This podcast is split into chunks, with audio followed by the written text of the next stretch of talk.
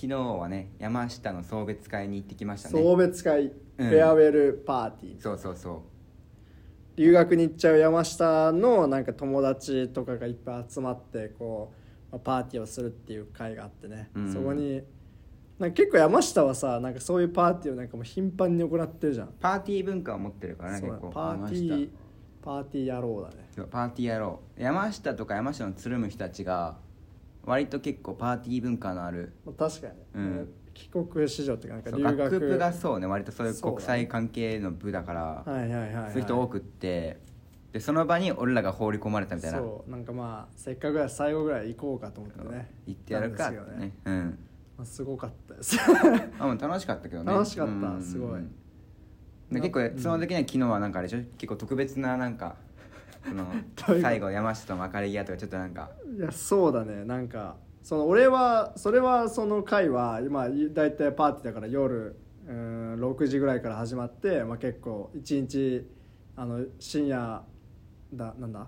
次の日の朝までその場所を借りてずっとみんなでいようみたいな回だったんだけど俺はちょっとバイトがあって、うんあの10時にちょっとその場先にいなきゃいけなかったからもううん9時ぐらいにそこを出たんですよ、おー。実質もう3時間ぐらいしかいなくて、うんうんでなんか山下まあ考えてみたらさその山下のなんかそういうもう言っちゃえばラジオエイティーンズ以外の山下の部分をなんかさなんとなくさインスタとかで知っててでなんかお前遊んでばっかだなとかさ遊びでバイクババイバイトばっかだなみたいなさこうなんかネタっぽくしてったところもあったじゃないですか、うん。お前バイトしすぎだよ遊びしすぎだよみたいな。そう。うん。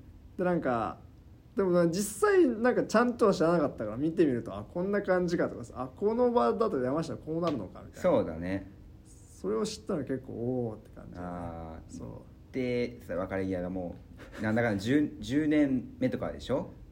そうだね。あの山下は本当にラジオイティーズの中で一番なんか、まあ、知り合ったのは山下と米山は中1から同じなんですけど。そうなのか。そうだよ。クラスが。そう。3人とも。そう。ただ米山はなんかクラス違ったりとかでなんか、うん。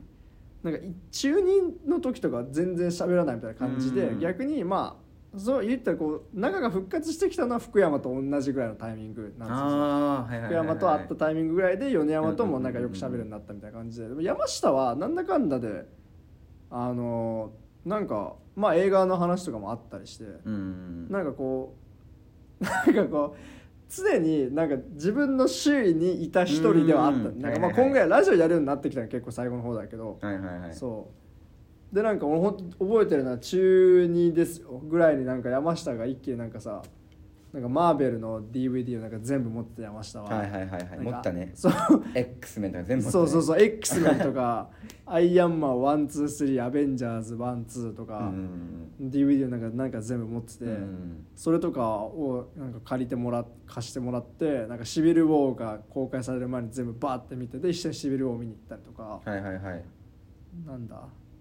そうね。だ X メンもなんかバーって見たりとかしてて。そう。だから結構山下とはなんだかんだずっとまあ10年10年はさすがにないけど、まあ、89年目ぐらいはずっとまあそんなになんかすごいこうまあラジオもさ別になんか2週間に1回ぐらいしか撮んないからうん。すごい定期的にそれこそ山下の今遊んでる人たちの方が多分山下のと距離が近いぐらいのあれではあると思うんですけど期間って見たらそうですね。常に周辺にお互いにいる。山下からしても常に周辺にいた人だし。そうですよ。うんそうだそれをねだからあの最後に こう結構本当にこう留学直前でなんか山下のそういう、まあ、一緒にいた人のなんかあこういう感じだったのかちょっと知れたってのは結構こう感慨深いですね。確かにね、はい。だって大学から、まあ、3年目だけど3年間さなんか山下大学なんかやってるなっていう感じだったじゃん。ね。何してるか知らないけどさ、ね。なんか大学のやつっているなみたいな。そうそうそうそう。それをやっと知れたみたいな3年目にして。そうだね。うだね。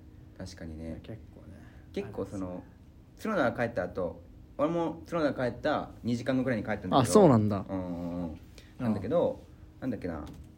その途中でなんか外国から来た人がいっぱいやってきておおもう英語飛び交っててすげえな。やばって思って。はいはいはいはい。なんかもうブルルルルルルみたいなさああ結構ついていけない感じうんあんな喋ることあるみたいなその、はいはい。さっきつんと喋ったからさ うん英語だからじゃなくてシンプルにそうだよあれを全部日本語に翻訳しいてやわかるわ。喋ったとしてもあんなに早口でそんな喋ることあるみたいな。すごいよね。ララララララララララみたいなさ、ねもう応酬が意味わかんなくて、あの欧州だね情確かに報量が半端なかったいよやそうだよなあれはねうんだから俺らが3分かけて話す内容をそうそうそう。やつらは20秒で喋る。そうなんか結構エピソードトークとかをさ、うん。なんかラジオでもするじゃないですか我々は、でもうん。我々はラジオでそのエピソードトークでもうなんかそれこそさこう雑談会の最初とかさ、そのラジオのオープニングとかでも5分ぐらいかけて、うん。こういうことがあったんだよっていうのをさなんかああそうなんだ。うん。でこう思ってあいいね。みたいな感じで喋るけど、それを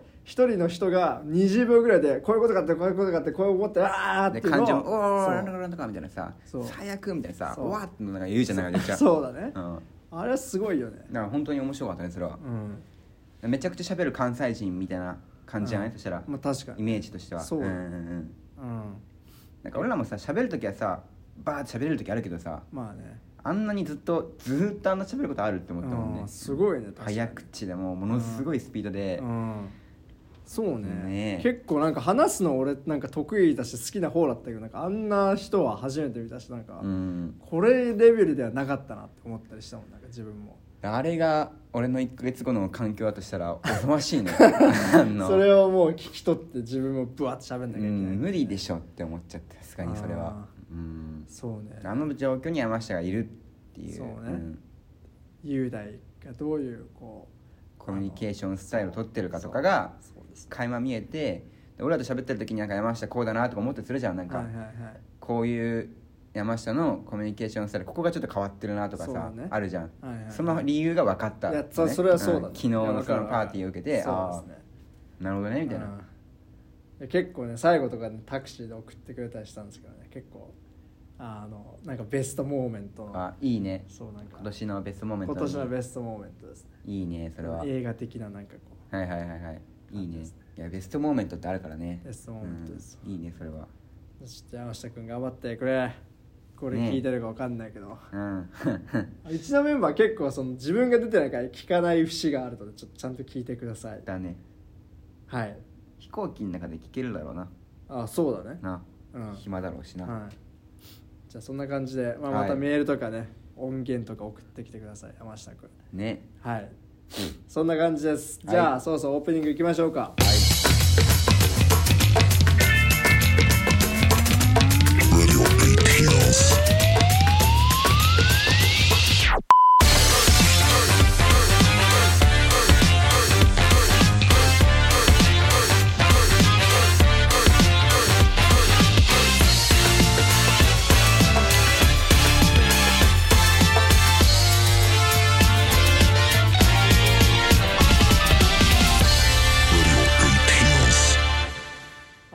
してこんにちこんはにちは。この番組は大学生4人が映画について話すラジオです。メンバーは X ファクター角田と X ファスファクター福山です。福山です。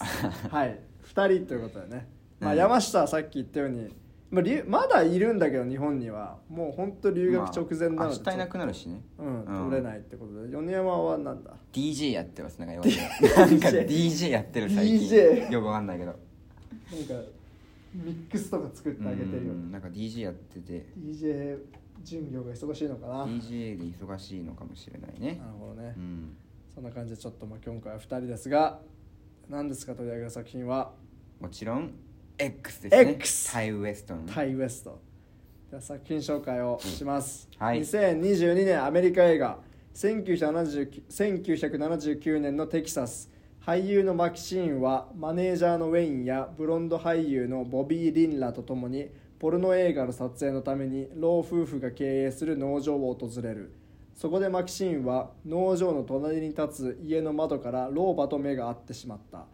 撮影が終わった深夜その老夫婦に異変が起こり始める。ヘレディタリー継承レディーバードカモンカモンの映画会社 A24 が手掛けたホラー映画。出演はミア・ゴス。ジェナ・オルテガブリタニー・スノウラ監督は ABC オブですサクラメント死の楽園などのタイウエスト、タイウエスト。ABC オブですとかね。いいですうん。なん。ですがじゃあ雑感を話していきましょうか。使いの話、まあ、結構その X ねなんか評判になっててねなんかちょっと面白そうだったなって感じで扱ったんですが雑感を話しましょう。はい。私角田はあのなんかホラー映画としてとかはちょっと分かんないんですけどなんかこの映画がこうやろうとしてるなんかコンセプトとか狙いとかその映画全体の作りとかはなんかすごい面白いなと思ってこうなんか考えるとなんか映画見てても結構これってこういうことかなみたいな感じで考えたりしててそれとかもすごい楽しかったし基本的にはめっちゃ良かったです。あのさすがになんかそのそのコンセプトありきで作ってる感があってそうだね。前半とかは結構こうゆったりしてこうなんか自分のこうひたすらこう仕掛けをこう出していく段階みたいな感じでこうなんか娯楽映画としても超一級ですとはちょっと言えない部分もあるかもしれないですけどなんかここのなんかこう例えばタイトルの意味だったりとかこうなんかいろんなとこから出てくるその映像のあれだったりとかはすごい面白かったしまあ後でメールとかも読んだりするんですけど結構こういろんななんていうんですかね批評とかでもこうあの X って映画こういうことしてるんじゃないかみたいな話とかもあったりしてそういうのを読むのもすごい楽しかったです。はい。なので基本的にはすごい満足です。いい X 最高です。グッドポイント。グッド。うん。俺もグッドポイントですね。グッドポイント。なんでグッドポイントかっていうと、はい。最初はね結構ね何これって思っちゃってそうだね。なんかそのすごい何も俺前情報なしで見たからさ、はいはいはいはい。その仲間のウェインがさ腕掴むだけで「うえー!」みたいなあーとかさ確かに。のが見てななんだこれって思ったんだけどだんだんなんかああこういう感じかみたいなの分かってきたから急に楽しくなってきてあいいね。そういう風に見たら面白くて好きでしたね、あと宮ゴスが良かったと思います宮ゴス。すごくうん。はい宮ゴスマキシーン。良かったねマキシーン演じる。うん。うーんなんだろうね。あんまホラーとしてうん。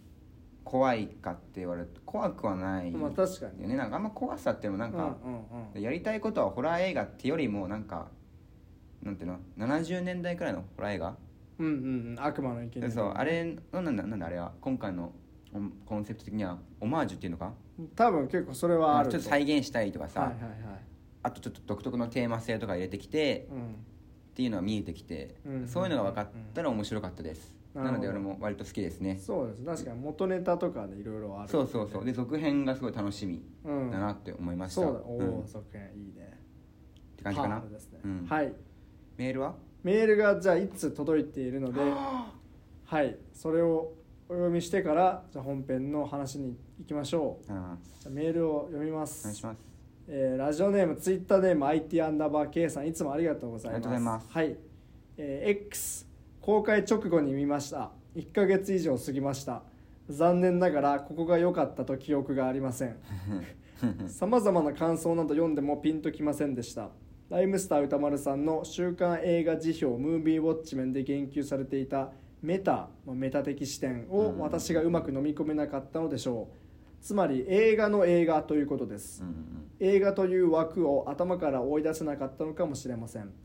もう少し詳しく書きます。この映画はスタンダードサイズから始まります、うんうんうん。まあ正方形に結構近いようなね。その時からこの映画は映画そのものを言及する映画。映画というものを観客に意識させる映画であると見始めました。映画が始まると映画撮影が描かれます。予想した通りだと安心したのもつかの間これといって映画であることを意識さ映画であることを意識させることが出てきません。そうなるとスクリーンの内側で行われる出来事が役者役者さん頑張ってんなーとしか思えなくなってきます。全てがしらけてきてホラーもスプラッターもましてやポルノもなんだかなーと思いなってしまいました。映画史上最年長の殺人鬼なんてどうでもよくなります、うん。しかも最後の映画で最後の最後で自らクソ映画と言った時には監督とは趣味が合わなかったんだなと思うに至りました。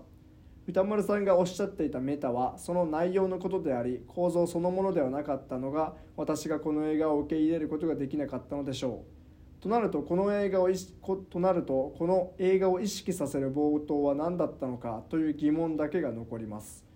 作中何度も映されるテレビ前同士の説教がこの謎を解く鍵ならば他人の言動に惑わされずに自分自身で選べといったようなことになるのかもしれません。映画という幻に騙されるなということです。タイ・ウエスト監督がこの作品の前に撮ったのはカルト教団への潜入を全編 POV かっこ主観視点で撮影した「サクラメント死の楽園」でした。残念ながら見ていないので何とも言えませんがどこかが通じるものがありそうです皆さんがどのような視点からこの作品をご覧になったのかお聞かせくださいということで。はい。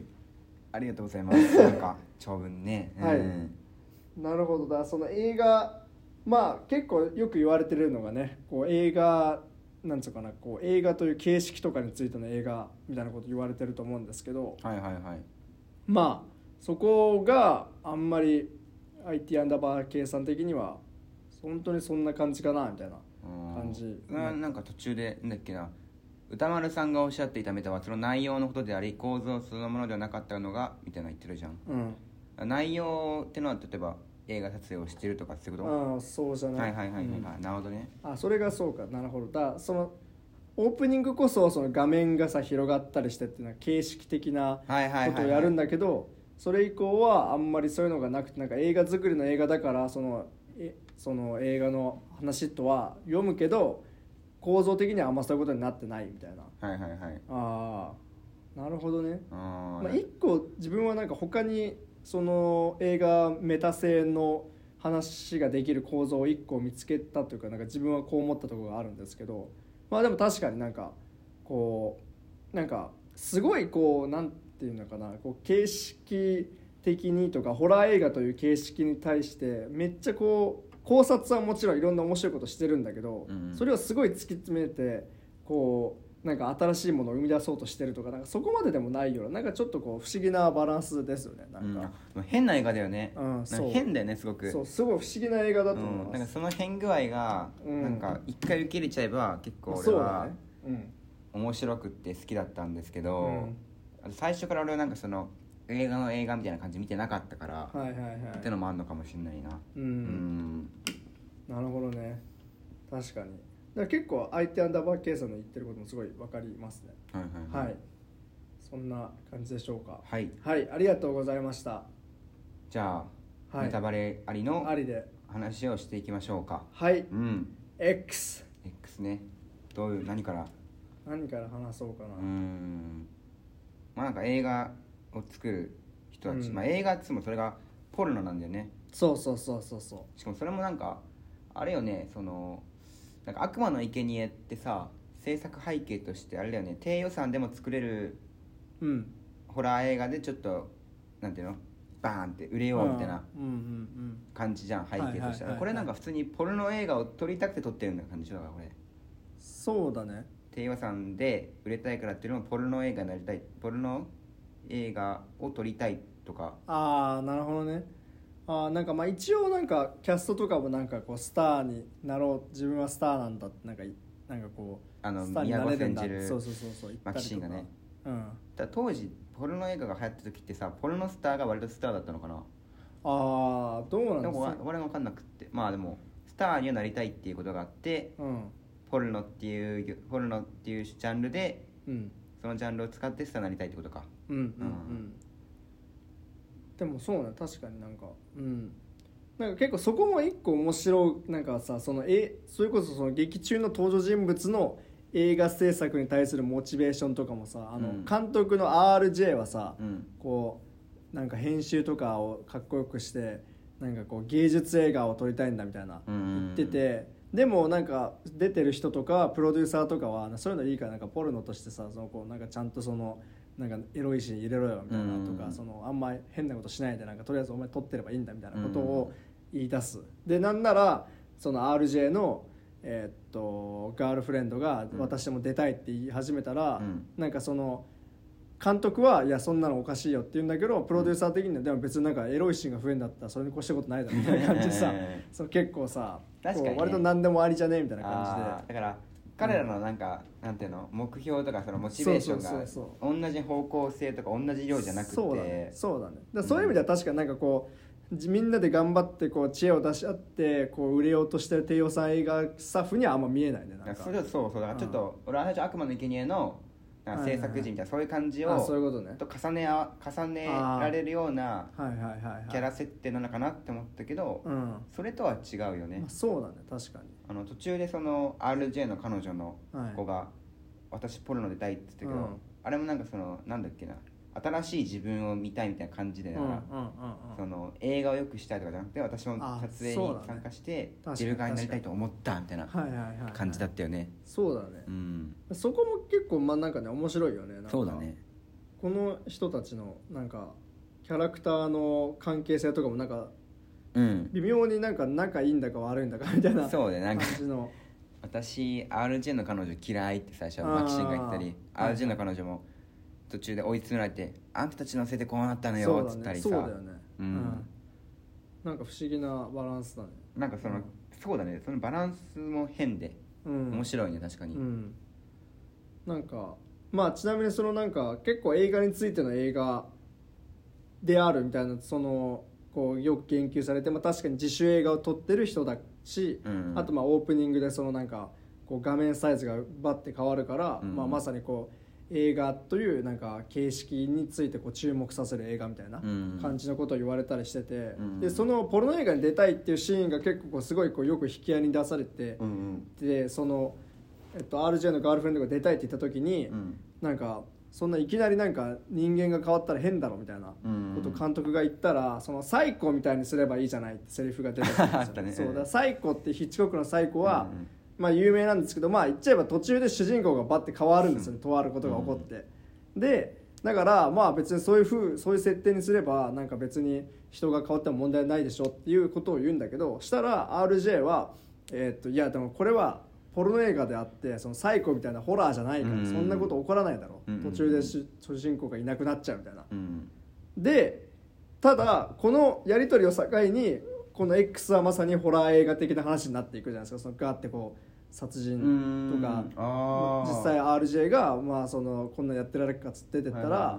まああのまあ、最初の犠牲者になっちゃうっていう、うでなんかだからここのなんか一連のやり取りみたいなすごいなんかこれはホラーじゃないんだっていうやつらがもうホラーの世界にいるってなんかすごいなんかうん確かに。すごい分かりやすいメタ的な、うん。まあ、それはあくまでセリフの部分だったりするのかなって感じなんですけどそうそうだね。だからなんかこうこういうなんか一個のセリフとかなんか一個のこうなんかアクションとかシーンみたいなものがこう映画の内容を説明しているんだけども同時にこう映画の形式にも目を向かすさせるようなこう構図に構造になっているっていう要素がいっぱい出てくるよねっていうのがあって。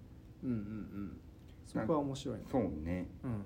RJ が殺されたとさうん。あのおばあさんがなんか変なダンスしてた。あれなんかのモチーフなんかオマージュとかであるのかな？ああどうなんななんか不思議だったな。あれもなんか変なシーンだよね。変だよねあれ。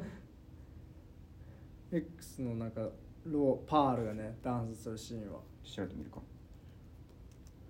でもちなみにあのあそこのシーンは俺俺なんか結構一番見ててテンションが上がった部分で。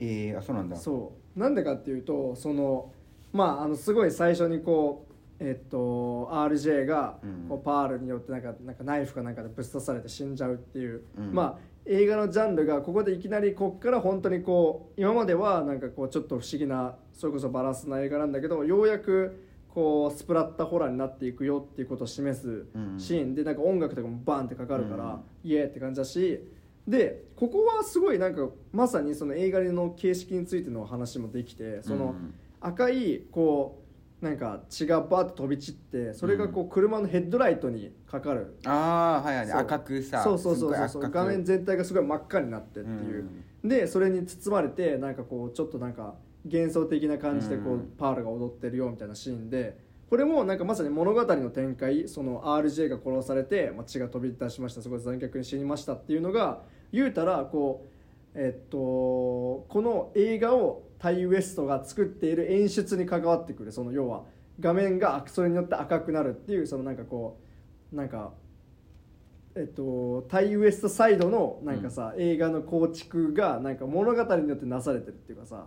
ああだから普通に赤くする赤く映像するんじゃなくて血を使うことによって。そうそうそうそうそうそうそう物語として見てると本当に画面が赤くなっちゃうよっていううんそうっていうのがまあなんか形式と内容が、まあうんどなんか双方向的かもしれないですけど、うんなんかすごいこうなんかこうまさに映画の形式と内容どっちにも目が行くような、血が飛び散ってるなとも見えるしあそれによって映画全体が赤くなってるよっていうふうにも見えるっていう、はいはいはい、うん、ですね。そうね。うん。あとなんか俺が面白いなと思ったらその結構ホラー映画でさ、うん。なんだろうなよく言われるのが、うん。あのーまあ、結構露出が高い服着てるとかさ、はいはいはい。あとなんだろうな。あのー割となんていうの？巨乳な人が多いみたいなさ、うん。がなんか殺されるみたいに言われるじゃん。なんかそういううん。ホラー映画あるある？フラグみたいな、はははいで今回はもう登場人物の若者たちもう男女関係なくみんな裸同然で歩き回ってるじゃん、そうだね。だからホラー映画ってなんかさすごい裸同然みたいな服装の人が多いイメージもなんとなくあって、はいはいはいはいはい。でシャワ今回ーとかね。そうね、まさにそうだよね。ホラーのシーンって、それをすごいなんか直接言及したのが面白かったよな。その老人が「お前ら若者はうん。裸同然で歩き回る」みたいな。そうだね。それをなんかその暗黙の了解みたいな感じでうん触れてこなかったものを直接言及してたのがちょっと面白かったから。確かに結構なんか劇場でもなんかなんか笑いが起こってた。ななんかあのそうなんだ。プロデューサーの人プロデューサーかな？うんうんあがなんかあのローあのあ違うか。あの俳優の方か、うん。あの黒人の俳優の人がさ、そのあの老老婦あの、はいはいがあのなんかおなんか妻がいなくなったから助けてくれって言ったらそのなんか本当全裸で出てきてなんか そのあちょっと服を着てくるから待ってろみたいな、なんかさあのくだりとか結構みんな爆笑しててあそうなんだ。へえうん。だからそうね。ううんんでもあんあんだけ必要にさ繰り返すのやっぱちょっとなんか明らかに狙ってるよね。そうだよね。老人たちと若者たちのなんかそのこううん。なんだ？絡み合いが面白かったかも。うんうんうん。あの赤ちゃん言葉使うのやめてみたいなシーンもあったじゃんうんうんうん。そういうなんかそういう交流の描き方がうん。結構興味深かったですね。そうだね。うんあとまあこれもなんかよく言われてるところで今の話でつなげるとさその、うん。なんかファイナルガールみたいな。あ最後に残るそうそうラストガールとなるやつか。はいはいはい。そうそうそう。悪魔の生贄とかまさにそうだそうだね、よねん。そうそうそう。なんかまあ最終的にこうなんか女の子一人だけ生き残ってその人はその殺人鬼を倒すか逃げ切れるかしてまあ OK だったねって感じなんだけど。あドントプリーズもそっか。まあそうだね。そうだっけ？結構大体、うんうん。うん。まあ大体そうだな。そう。うんうん。でプラスまあドントビリーズとか悪魔の生贄は割とまあ普通に生き残ったねって感じなんだけどなんか13日の金曜日とか。あれもそうだね。あれもそうじゃない？そうだね。そだよね。そううそうそう。とかハロウィンとかもそうなんだけど、そういうのはまあそのなんか一個よく言われてるのがその要はすごいこうなんか若者がさバーって来てそれがどんどん殺されていくわけだけど、うん。まあ、若者のなんなんつうのかなこうすごいなんか無軌道でなんかこう不真面目な感じ。あだいなてきなんかその行き当たりばったりとかさそう。なんとかなれべみたいな感じの？そうそうそうそう、ん。でなんか一番象徴なんかよく言われるのがやっぱりすごいなんかめっちゃこうなんかそうそういうことセックスとかをめっちゃして、うんなんか調子の調子こいてる若者とかうん。調子こいてる女の子の方が、とかそのなんかそれこそさっき言った露出が高いとか,、うん。そういう人からどんどん殺されていって、うん。一番こうまあ真面目そうでそんなにこうなんか奔放ではないような感じの子だけが生き残るよみたいな、うん。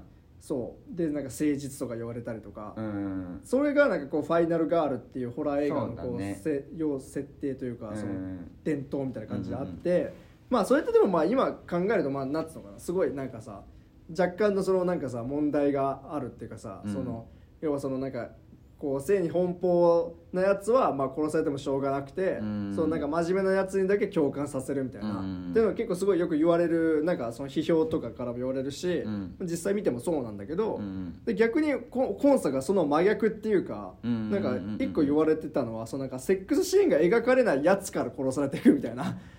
そう、まあ、RJ とかもそうだし確かにあの RJ なんて全くやってないしね。そうそうそう、ん。でむしろなんかいやそんなまさに RJ がその彼女に言ってたことはさそのファイナルガール神話のすごいなんか分かりやすい例じゃないですか、あの子はそういう子じゃないからそま真面目だからなんかそんな,、うん。なんかセックスとかポルノとか、まあうん。なんか彼女には向いてないんだみたいなことを言うっていうのは、いい子なんだって結構強調してたもんね。そうそう。そう。それってなんかこう一見褒めてるようでいてすごいなんかさそのなんつうのかなやっぱりそのなんか女性の性規範とかをなんかさすごい内面化してるような感じで出てくるわけじゃんないい子ってことは使ってるもんね。そうそうそう、ん。こうこうしなきゃいこうあれみたいな感じで、っていうなんかすごい批評その今までのホラー映画でも批評的な感じにもなってるし、うん。なんかこうなんつうのかな。単純に物語としてもなんかそういうやつで実際見ててもさなんかあこいつが一番こうむしろこの場においてさその場の空気を壊しちゃって一人で勝手に行動するからさ、うん。一番怪しいな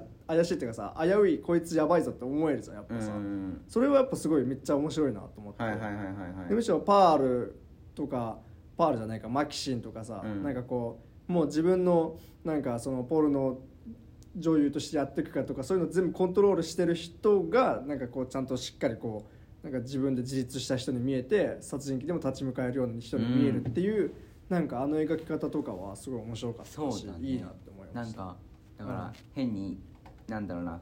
でももうマキシーンはもう私はセックスシンボルとかさ、はいはいはいはいはい。私はなんていうの自分が生きたくないような人生を歩まないみたいなことをははいはいはい。はいっきり言った上でそそうだね。れ選択してうん。ポルノのそうだね。なんかさうん。業界ポルノの女優になってるわけだから。はいはいはいはい。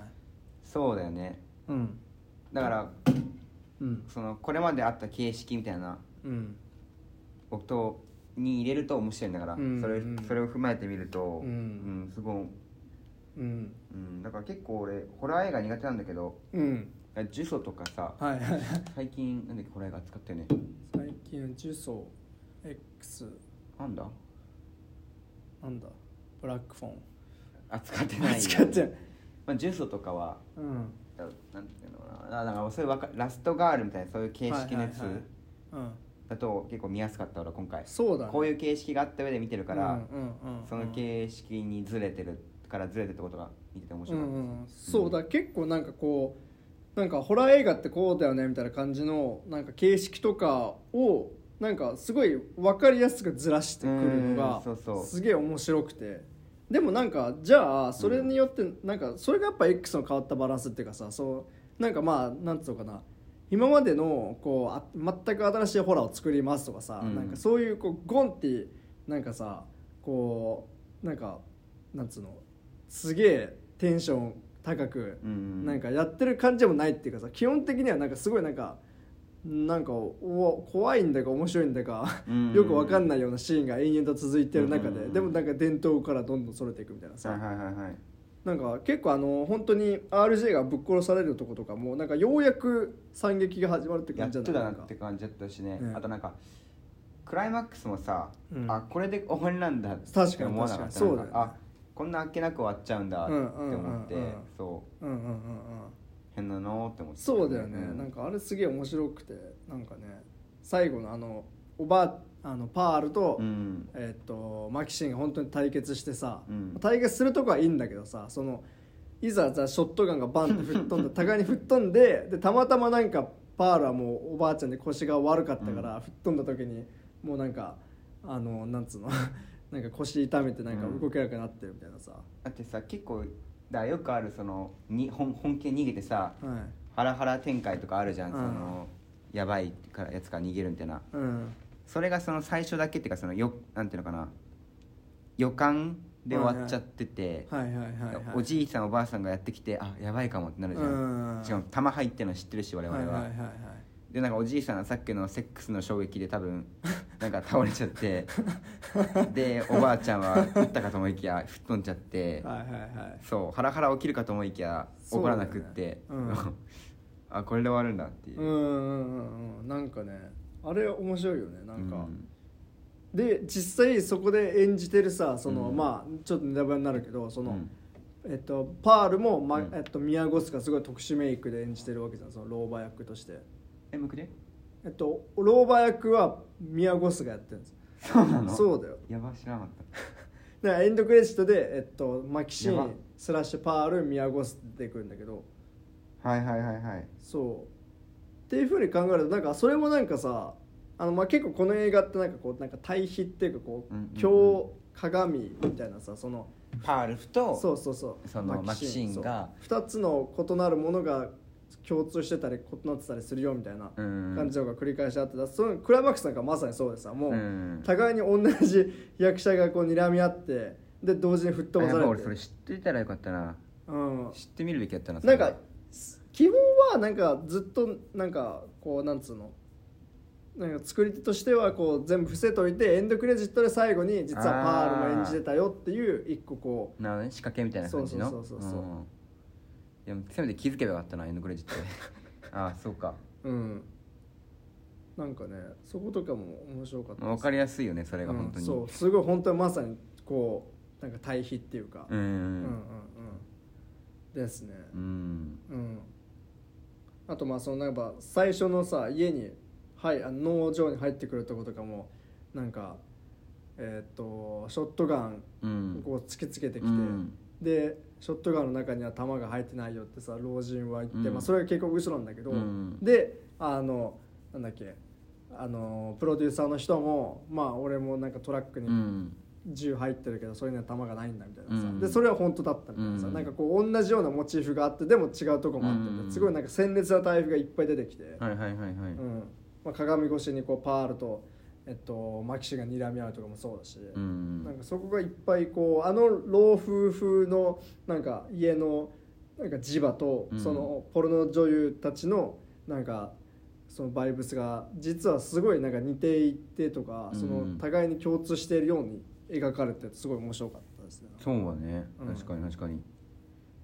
うんうん。だってもう最初からなんていうのマキシンとうん。あのパールはなんかせなんか心がなんていうの？互いになんかちょっと結んなんだろうかな？そうだよね。つながりを感じてたじゃん。なんかすごいそういう演出多かったしね。うんうんうんうんうん。はいはいはいはい。なんかね面白いですねそういうとこもと、うん。アリゲーターびっくりしませんでした？あワニね。うん。怖いね。なんか最初俺メタファーかと思った最初なんかあのあ急にそういうのを挟んできたのかと思ったあの、はいはいはいはいはい。いるわけないと思ってたしさ、うん。何も起きないからなんかメタファーかと思ったら本物でびうん。っくりしたな。あの最初にあのマキシンが泳いでるとこなんかねめっちゃ俯瞰でうん医学のとこね、うん。あれ怖いよね。あれねそうそう怖かったね。うん、あれもなんかのオマージュですか？知ってる？あれはなんかまああのトビー・フーパーその悪魔の生贄の監督は、まあ一番こうオマージュしてるやつで、まあ、悪魔の生贄なんかまさにそうで、うん。その田舎に遊びに来た若者が殺されるっていそうだねでなんか家の作りとかもさなんかまんま似じゃん。て似てるよね。ね。めっちゃ似てるよね。玄関開けたら階段が2階にあっててうん。奥にあってみたいな。そう。であとワニが出てくるっていうのはもう悪魔の生贄の次にトビー・フーパーが撮った「悪魔の沼」っていう映画があって、はいはいはい。それをなんか殺人鬼一家がなんかいてプラスそこになんか付近になんか沼になんかワニがいてみたいな、うん。そういう設定があったりするらしくってそれは俺見えてないんだけど、はいはいだからなんかトビー・フーパーこうなんか大オマージュみたいなそういう感じでなんかやってるっていうのはあると思います。なるほどね。あそういうことか、へえワニね。結構なんかまあ話変わっちゃうんだけどなんか俺、うん。YouTube とかたまになんかこうさそういううん。世界のなんか南米とかのなんかそう自然のうん。怖い映像とかたまに見ちゃうんですけど、うん。でまさにそのなんかさ湖とかでなんか釣りしてたらワニが一瞬出てきてめっちゃ逃げるみたいなそういうあことがあるんだけど、うん。なんかそれ見たばっかだからなんか本当に怒ってほしくない展開はい、だなと思ったのがめっちゃあそこ超スリリングでした。あれでもね怖いよね。ううん。ん、実際食われちゃうし最後に、そうなんだよね、うん、まあだからあれか。いきなりワニ出すとびっくりするからうん。まあワニいますよっていう意味で多分出すんだろうな、あのシーンはきっと、うん。ちょっと面白いシーンだしなんか、なるほどね。あれなんかえなんかね撮り方とかもなんか不思議な感じするよね。そうそうそう。でなんかもうあのあの名前がわかんないあの女の人赤ちゃん言葉使った女の人がさああの、まあ、桟橋のところでちょっと言いいはいはい。口論しててさ、あこれワニに食われるかもなみたいな予感あるもんねさっきのやつ、あれ結構ねやばかったねねうん。ですね。なんか結構まあ殺され方とかはなんかさこうボーンってなんかお音とかはめっちゃすごいからびっくりするんだけど、えうん。なんか意外とあのなんか黒人の俳優の人とかもさなんかショットガンを胸に撃たれても死んでるとかさ、うん。なんかなんかあそういうあなんかあっけないなっていう感じもあれば、うん。あのなんか地下室にさ閉じ込められた子とかも最後になんかもう遠目でバンって撃ち殺されてもあるみたいなさ、でもまあ同時にあのなんだっけあのプロデューサーの死に方とか結構ねすごかったりして。うんなんか死に際のえ演出とかも結構面白いなって全員一人一人なんかちゃんと工夫を殺されて殺されていく目ん玉のそうそうそう、あれやばかったね。そうね。あれが一番 エグかったかな、うまあなんかそのでもそこまでなんかホラー的なそういう怖さとしてはなんかんまあそうね。うん。まあっていう感じだったけど。うん。ですね。うん結なんだろうな。その老人うん。がそのなんていうの怖い対象として描く「はいはいはいはい。ドントブリーズ」とか思い出したけど。はいはいはいはい。あとラストナインラストナイト・イン・ソーホーもまあ違まあうけど、まあそうだね。なんか似たような感じではあるよね、まあまあ最初まあそうだ。おまあおねオチもそうだし途中もねなんかこう怪しい老人につきまとわれてみたいな。結構ラストナイト・イン・ソーホー似てるよなと思ってそそのその少女とその、はいはいはい。おばあちゃんがああなるほどね。なんかちょっと互いになんていうの？共感を感じて結び心がさちょっとつつながってて。ででその同じような青春を送ってたはずだったけども、はいはいはい。環境のせいとか当時の環境のせいでおばあちゃんの方はなんか自分の本当にしたいような生き方ができなかったみたいな、はいはいで思いが残っててそれをで自分が進みたかった道を進んでるような少女を見てるみたいな。確かに。はいはいはいはい。で構図とかがすっごいラストナイトにそうか思い出してなるほどね。うん。確かに。あー面白かった面白いね。それは。うんうんうん。ああそれはそうかもね。はいはいはいはい。なんかあーなんかそうね。なんかその老人のなんかホラーみたいなのでさ、結構なんかまあ年をなんか結構なんつうのかな。こうなんか老人のなんかさなんかああいう言っちゃえばなんかさ皮膚がなんかもう結構シワシワになってるのとかを怖く見せるのってなんかちょっと問題があるって言われたりもするじゃないああかはいはいはいはなんいかまあそのエイジズムにつながったりとか、ねっていう感じなんだけどなんかこの映画のなんかあのパールとその夫は、まあなんかこうまあ確かにちょっとこう気味が悪い老人なのは間違いないし、まあ、実際人殺してるようなやつなんだけどなんか不思議となんかそれこそ前半はさその老人のなんかヨボヨボした怖さみたいなのが描かれてて、うん。あれなんだけどなんか後半からどんどんこうパールと、うん。その夫のドラマとかさそのうん。パールたちなりのモチベーション、がさどんどん見えてくるからさ、うん。逆になんかすごい単純な悪ともちょっと見えないっていうか、うん。なんかこの人たちも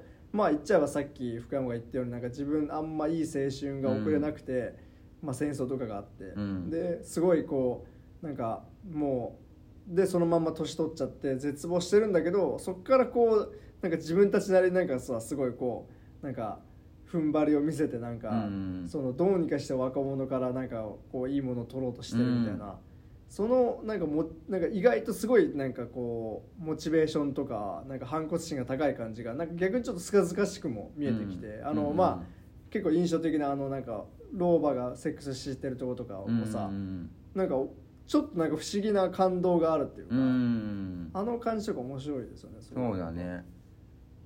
見たことないもんなそういうシーン、うんうん。うんうんうん。だからそのなんだろうやってることはやばいけどさ、うん。まあ、もう動機とかはさうん。分かるっていうかその、うん、うん、そうだよね。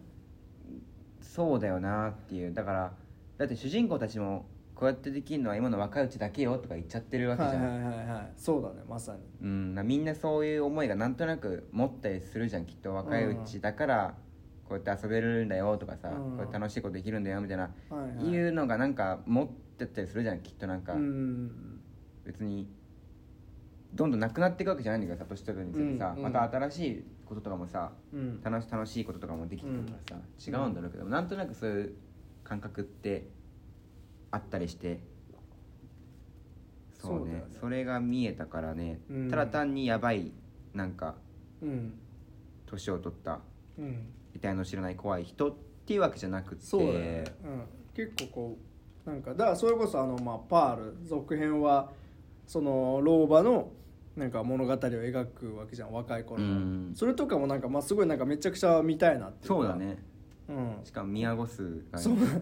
宮古数すごいいいと思う。なんかあの、はいはいはい、なんかあのね、うん、なんだろうねその化粧の感じとかあの変な赤いのつけたり。はいはいはい。なんかこの映画ですごい良かったなって思う、確かなんかあのなんかアイシャドウっていうか。アイシャドうん、ウとか、目のね、うん。とこは青く塗ってるのとかすごいかっこいいですよね。ね。うん。宮越って俺全然知らなかったんだけど。初めて主演？なのかな？ちょっと俺の予想だけど多分結構これから伸びると思います。うん。宮古さんうん。サスペリアのリメイクとかに出た、まあまだ全然ねなんか初めてこれが出てきたぐらいの。割となんか他他の登場人物よりもちょっと際立って目立なんて印象深い顔立ちとかさあとなんていうの,、あのメイクとかさ。うんうん格好とかもさずっとうん。わかりこの子だけちょっとさなんていうの同じ？同じ格好っていうかはははうん。そうだね。そうだよね。うん。覚えてるじゃんこの子だけめちゃくちゃ。はいはいはいはい、そうだよね。確かに。うん。なんかね最初の方とかはさそれこそなんかブギーナイツみたいな、うん。ああいうなんかドラッグ中毒のポルノ事情みたいなはいはいはい感じで始まってそうだよね。そうそうブギーナイツも思い出したよね。うんうんうんうん。うんそうあなんかポール・トーマス・アンダーソンで言うと、うん。なんかこれがそのなんかさっきの相手アンダーバー K さんの話にちょっとつながってくるんだけど、うん。なんか一番こうなんかさリコレスピザ最近見たから言うんだけど、リコレスピザってまあなんか70年代のサンフェルナンド・バレーをさすごい忠実に再現したみたいなやつじゃん、うん。でそれで一個あるのがやっぱりさフィルム撮影がめっちゃでかくてはいはいはいそのはいああ、まあ昔っぽい感じの、ね、そうそうそう画面がすごい粒子がこう、ね。うん。細かくなっててザラザラザラザラってなってて、まあだからその分なんかこう昔っぽい映像。まあリゴリスピザはもうちょっと画面とか綺麗だったりするけど、うん。でもなんか全体的になんかこうあなんか当時のこと知らなくてもなんかちょっと懐かしい映像っぽいみたいな感じで見えるんだけど、なんか逆に X は多分フィルムでは撮ってなくて。あ後からフィルム。あなんかねなんか映画館で見た時になんかあんまこうなんかざらついてるなって感じがあんまほぼなくて。パワールの予告編はなんか結構あそうだけどそうだね。確かにうん。X は、そうそうそう、うん。なんか農場取ってるところとか本当なんか、なんなら現代に全然見えちゃってて、でもそれがなんか俺は失敗ってよりはむしろなんかププラスでもないけどなんかこうなんかさすごいさ悪魔の生贄っぽいなんかあのバーに乗ってさみんな乗ってる感じとかさ、うんでなんかあのホラーっぽい感じとかもうめっちゃ悪魔の生贄だしなんか昔の70年代のホラーだなと思うんだけどなんかすごい画面のルックはデジタル感うんうん。だからなんかでそれがやっぱすごいなんかちょっと違和感っていうか不思議な気持ちになるんだよね。なんかうん画面全然違うなみたいな、うん。で、まあ、なんでそうやったのかちょっと考えたらまあその言っちゃえばレトロな感じがいいよねみたいな、うんこういう昔の70年代っぽいホラー最高だよっていうふうにこう満足単になんかさ客を満足させるための映画じゃなくてなんかこうなんつうのもうちょっとこう構造的なことに目を向かせるような映画。あー。70年代のホラーっていうのがあってそれを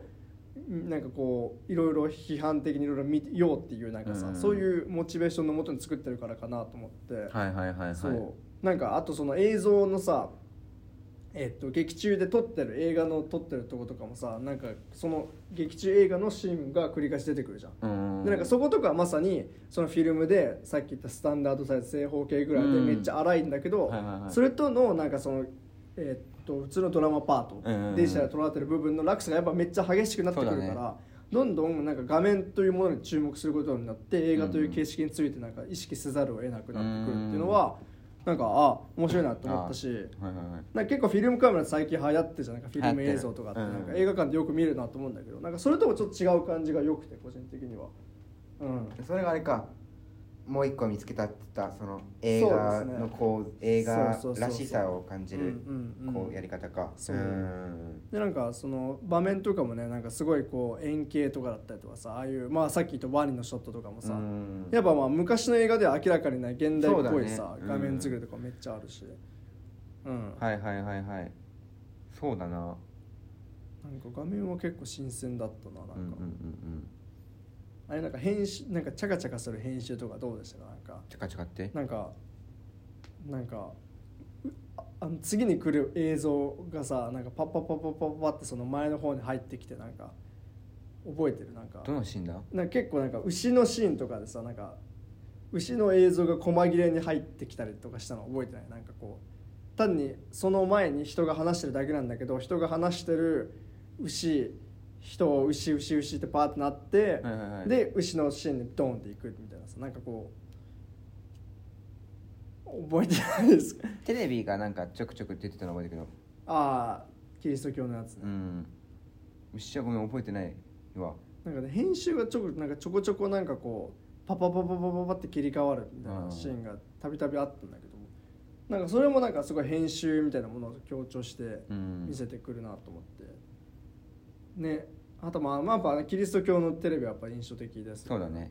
なんか俺もその IT アンダーバー決算でそのなんかそのこの映画のなんかなんていうのテーマを支えてるものなんかなって思ったけど、うん。なんか見た感じただ単になんかその巻きシーンのなんか巻きシーンがダーンってくんじゃん。うん。ただそれだけけでなんかまあそうね。そこまでなんかその考察したらこんなことが分かるとかじゃなさそうな気もしたどうなんだろうそうだね、うん確かにまあなんかああいうなんか超キリスト教さもうキリスト教だけ信じろみたいな、うん世界は滅びてるけどキリスト教っていう家族だもんねねマキシーンの家族がそうなんかあのやばい感じはなんかなんかアメリカの南部とかはさすごい保守うん的なキリスト教をなんか信じててとかさなんかいまだになんか進化論とか否定してる人がいたりとか、うんなんかそんぐらいのなんかそのキリスト教原理主義とかキリスト教右派みたいなうん。呼ばれる人のなんかこうが、まあ、テキサスアメリカの南部だと、まあ、そういう人が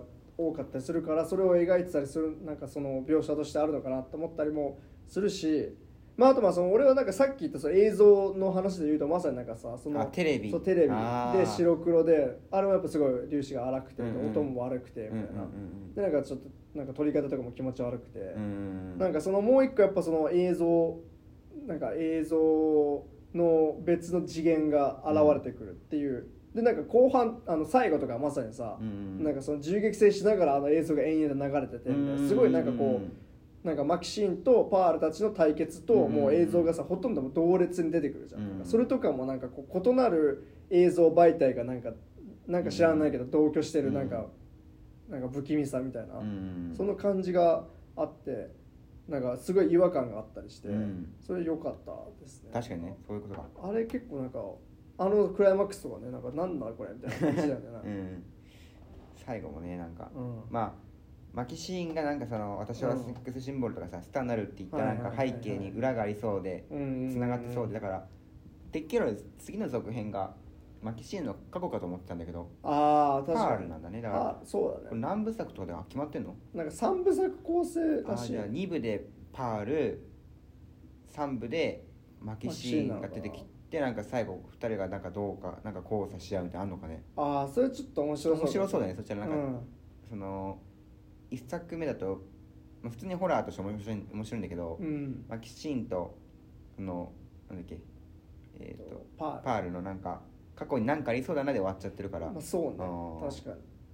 そうだね。だ意外とねなんかそれこそ悪魔の生贄なんかはさもう全然よくわかんないやつにいきなり襲われるコースだったけどなんか、うんよくわかんないとこ行ったらさその過去と結構つながりがあったりするっていう、なんかあの感じがなんかすごい不思議な感じがしてね。ね、うん。これなんか順番なんでこれにしてんだろうね。先にパールから入ってもいいのかなと思ってるんだけど。ああどうだろうね。どう変わるの？まあパールをまだ見てないから分かんないけどそうね。先にパールとかさうん。やってからいやもうこうなっ時系列的にはねそう確かに。でめっちゃ時代経ったらこんな風になってますよみたいなあ見せ方もあるのかななって思った。なるほどね、うん。それは面白そうかもしれない、ね。なんかそうね。なんかパールはまだ予告編はできてるからだいぶなんか完成に近い段階だと思うんだけど。そっかそっか。そう。楽しみだね。ね。なんか予告編見た感じだとなんか割とさそれこそなんか A24 っぽいっていうか、はいはいはい、はい、なんかそのなんか一見不なんか綺麗な家族だけどなんかその主人公の女の人がどんどん狂っていくみたいな感じじゃん、うんうんなんか X は A24 だけどさなんかその A24 みたいななんかこう芸術うんうん的かつちょっとエンタメみたいなさ、うんヘレディシャリーとかなんかっていうのともちょっと違ってなんかもうちょっとさなんかホラーっていうものの形式にすごいこだわった映画で、うん。なんか A24 ともなんか今までの A24 映画ともちょっと違ったなっていうかさ。はい、形式だよねなんか。そうそうそう音楽もさ本当全部はたし知らないけどめちゃくちゃ60年代70年代のう曲ん。がマジでほとんどそうね、うん。はいはいはい。ワンチャン全部かもしれない。はいはいはいはいはい、形式だね。うん。うん、なんかめちゃくちゃそういうとこもね目生かせるよね。うんうんあとはその形式で言うとさそのやっぱタランティーノはいはいはい。はさ、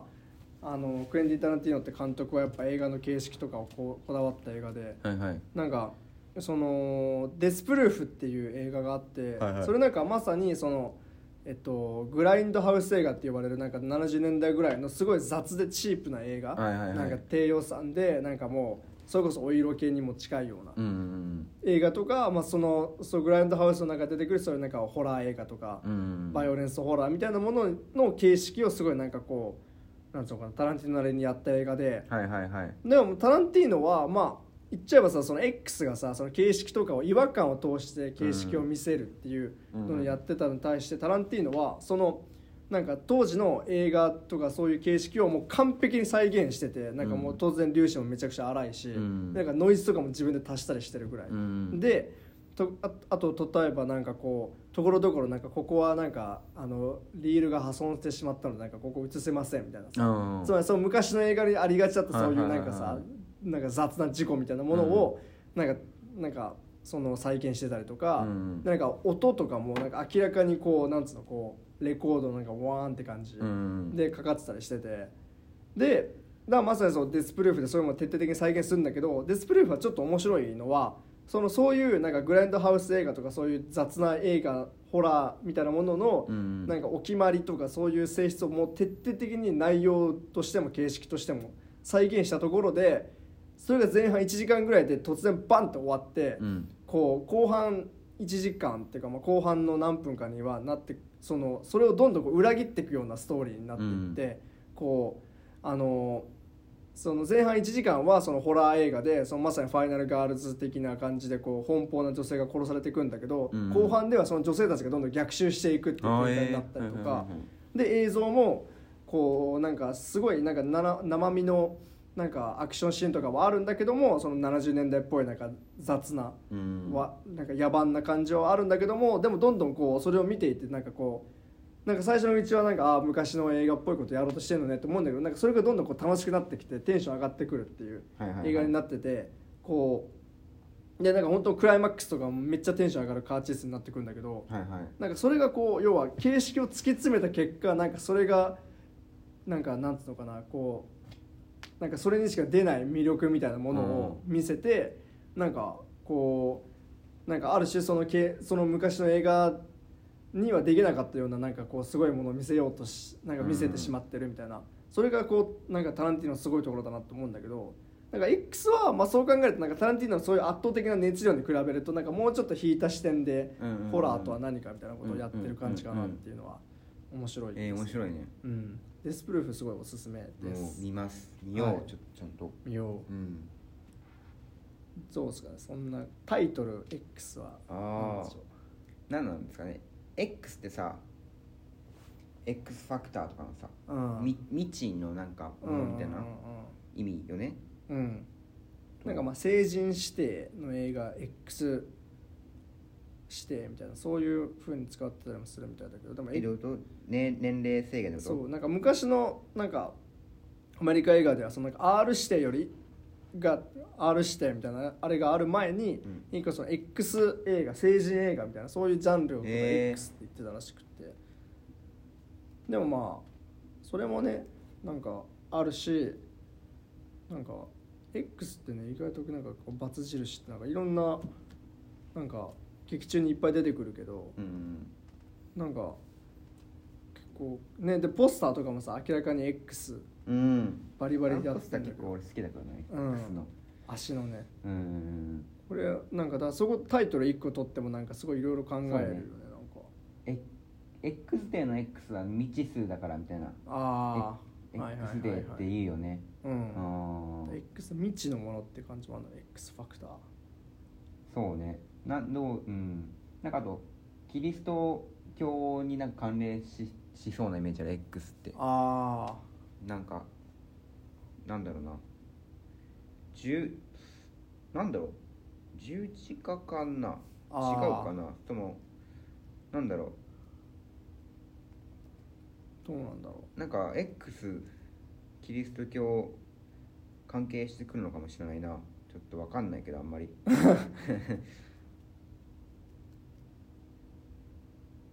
あの十字架の象徴とも言えますみたいな書いてあったら今調べたら。ネット情報ですけど。なんかそれもねああじゃあやっぱそのキリスト教原理主義のああいうテレビとかも関係してくる、かもね、うん。めっちゃ楽しみ。だもしかしたらもしかしたらパールの家庭もなんかそういうのがあったのかもしれないね。ね。ああうん楽しみだね。うん。うん。うん。あとオチがちょっと変だっていうかねどうせ若者作ったホラー映画だろみたいな。あドーンそんな強くないオチで終わってなんか なんかあそうですかみたいな、うん。はいはいはい。確かに落ちそこだけちょっとなんかしょしょぼって思っちゃったね。ああわかる、うん、なんかねうまいこと言おうとしてる感じだけどね。なんか締めようとしたんだろうけどううーんみたいな。うん。なんか見るに値しないわみたいな感じでん、うん、終わったからあそうっすかみたいな、うん。残らないんだと思って、なんか X だからさ今結構いろいろなんかさうんそれこそ形式の話とかしてるから面白かったんだけど、うん、うん、なんか見てる間なんかそんな面白くはなんかね。なんか俺はそのあこんな感じでやっていくんだと思ってうん。なんかどうどうするんだっていう面白さがあった。あれで見てる間面白かったもん。あ最初はなんかうわー外れ引いちゃったなーっていう。感じだったけどーなんかガソリンスタンドの下りとかさ結構ずっとなんか映すじゃん。なんか,、うんなんかホラー映画にしたらだいぶゆっくりだし、うん。なんかこうなんかまあさっきも言ったけど残虐なことって本当に後半になってからは起こらないし、なんかおばあちゃんとさなんかパールとマキシンがこう最初に家に入ってなんかこう、なんかここはなんか第一次世界大戦の頃でとかさ、うん。それ説明するくらいとかも結構長いしさ長いね。でなんかワニが出てくるのかどうなのかとかさなんかいろいろこう要素がいっぱい散りばめられてて、うん。みたいな。そこはねなんかちょっと長いなって感じたりはしたんだけど、うん。まあ後半が結構楽しかったから俺は好うん。きなんだけど、なんか幻想だか現実だか分かんないけど現実だったみたいなシーン多いねなんか。そうね、まあ、ワニとかまさに。そう。見てるおばあさんとかさはいはいはい。あとなんか対面してなんかジュース飲んでるシーンあったじゃんおばあさんととか。なんかそこら辺結構うん幻想だか現実だか分かんないシーンみたいな。うんうんまあ現実なんだけど。うん。確かに。なんかだからそういう何見せてくれるんだろうみたいな。変変変なの見せてくれるなみたいな。まあ確かにね。変な感じはずっとあるよね、あのあんだっけあれのさあのレモネードうんのそうそうそう下りとかもさなんかなんか知らないけどさポルノ映画とさ、うん。ポルノ映画でもレモネードが出るみたいな。なんかよくわかんない。ね。なんかそういうだから変なのを見る面白さしかなかった。そうね。しかじゃないけど、まあうん。があった。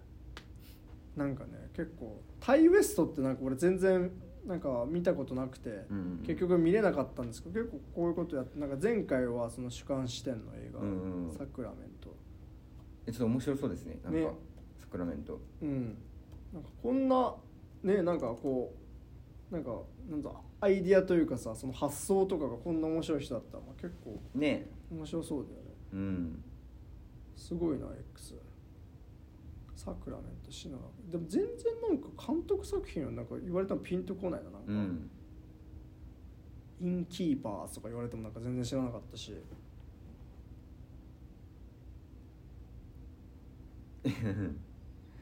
ですね、はい。まあそんな感じ？ですか？そんな感じですか。なんかうん。言い足りないことはないですか、ないかな。ないですか、X ファクター X ファクターラジオ界の X ファクターになって終わりましょはい。じゃあエンディングに。あと次回使う映画としてはえっとまあうんなんかその収録日的に多分メールを募集できなくなっちゃうんですけど 灼熱の魂をやります。うアンサンンディ、うん。ってのは間違いないので。あとなんかあるかな？今やってる映画館とかうーんまあ灼熱の魂の収録日に決めてもいいかもしれないね。白熱の魂は頑張って4年を来てほしいな。いや来るよ。え？来るよ。え？来るよってです。あなんかワンピースなんかワンピースは知らないけどさ。え？いや俺 出た。ヘイなんかそのじゃあヘイトじゃなくて俺見てないからワンピースフィルムレッド当たったらさワンピース全部見なきゃいけないいじゃん。や俺も見てないし多分米は見てないけどワンピース流行ってるよねって最近なんか。そうなんだ。結構評判いい。なんかついにワンピースがなんか終末を迎えるみたいな。あ終わりってこと？多分。なんかワンピースの正体が明らかになるみたいなのを聞いたんだけど。ワンピースってね正体とかがあるの？でも人かと思ったらワンピースってなんか宝っぽいですなんか。そうなんだ。そうなんかさワンピースってさなんか宝物の正体っぽい。どうやへら。ーついにワンピースの正体が明らかになるとかさへなんかワンー。ピースの考察動画とか流行ってんじゃん YouTube でよくそうなのうん。ミーム化されてるなんか あんのちょっとなんか「ワンピースの正体分かっちゃいました」みたいな動画がいっぱいあんの。へー。全部ネタなんだけど。多分そういうの。流行ってますね、へー。まあ違ったらごめんなさいワンピースの知識ないので。結構なんかあんまなジュラシック・ワールドがだいぶ不評だし。不評なんだ。うん。でももうちょっとしたらそれこそあのノープゲットアウトの監督のえノープってやつとーか、うん。えっとなんかもうちょっとしたらいろいろありそうなんだよね。なんかあ魚俺クリップしてるわフィルマークスで。何よえノープ。ノープね。ノープなんか見たいと思ったっぽいな昔。なんか UFO 映画みたいな。なんかぼちぼちいろいろ話題作邦画も洋画もありそうなので。ブレッドトレイン。ブレッドトレインいいんじゃない？あれ出ますよブラピも来たしバッドバニー出ますよ。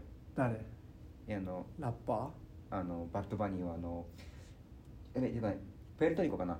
プエルトリコの、えーレゲトンのーへえだからミュージシャンなのかな？ラテントラップ。バッドバニー。なんかバッドバニーは結構なんか有名ですよ。へ、え結構かっこいい感じ。うん、プエルトリコの歌手ラッパー俳優やってるの知らなかったからびっくりしたな、うん、とかかな。なるほど。うんうんうん。福山はいついなくなるんでしたっけ？9月9月15日出発します。15、はい、2週間。あと1回2回ぐらい取れるといいね。パラレルマザーズ。11あいいじゃん。面白そう。いやー。どうなるかな。大丈夫だろう。俺もパーティーしたいな。山下みたいに。パーティーしよう。パーティーてかもう10月なのか。9月10月か。もう年末じゃん。やばいね。ランキングつける時が来ましたね。うん。いや未知ですねこれからが。X X です。X, X これからちょっとマジで。扱っていきましょっていう感じです。じゃあエンディングいきましょう。はい。この番組ではリスナーの皆様からのお便りを募集しております映画の感想や番組を聞いて思ったことなど何でも構わないのでぜひ送ってきてください。うください。メールアドレスはラジオ 18s.film.gmail.com となっております。18s の部分は 18s です。またアットマークラジオ 18s という名前の番組のツイッターアカウントにはダイレクトメッセージや番組専用の Google アンケートフォームのリンクが用意されていますのでそちらからお便りを送っていただいても結構です皆様からのお便りをお待ちしております、ハッシュタグラジオ18でツイートしてくれると公式アカウントがリツイートしますのでぜひ活用してみてください。はい。えー、アットマークラジオ18というインスタグラムではサムネイルも公開しております。で次回取り上げる映画は、まあ、とりあえず灼熱の魂なんですけどもちょっとこれが公開される前に収録しちゃう可能性が高いのでそうですね。あのまあメールはちょっとはい。